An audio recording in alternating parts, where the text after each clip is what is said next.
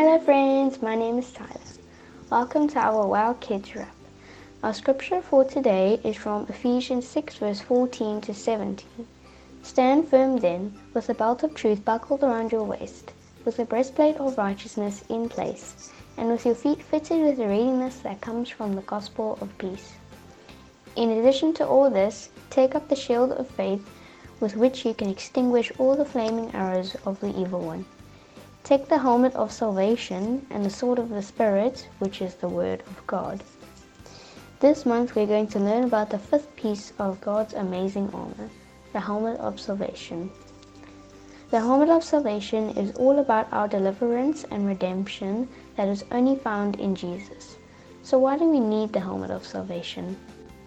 Because we are all sinners who need saving, and it is only through Jesus that we can be saved and protected from the sin in our lives.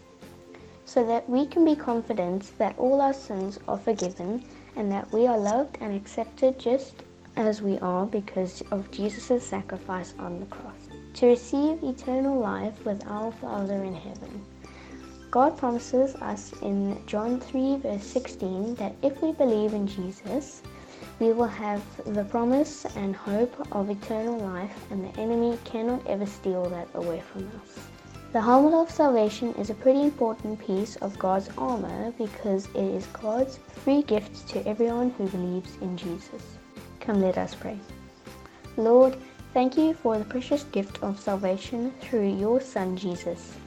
Help us to put our trust in Him and believe in Him to forgive our sins and keep us safe from all harm.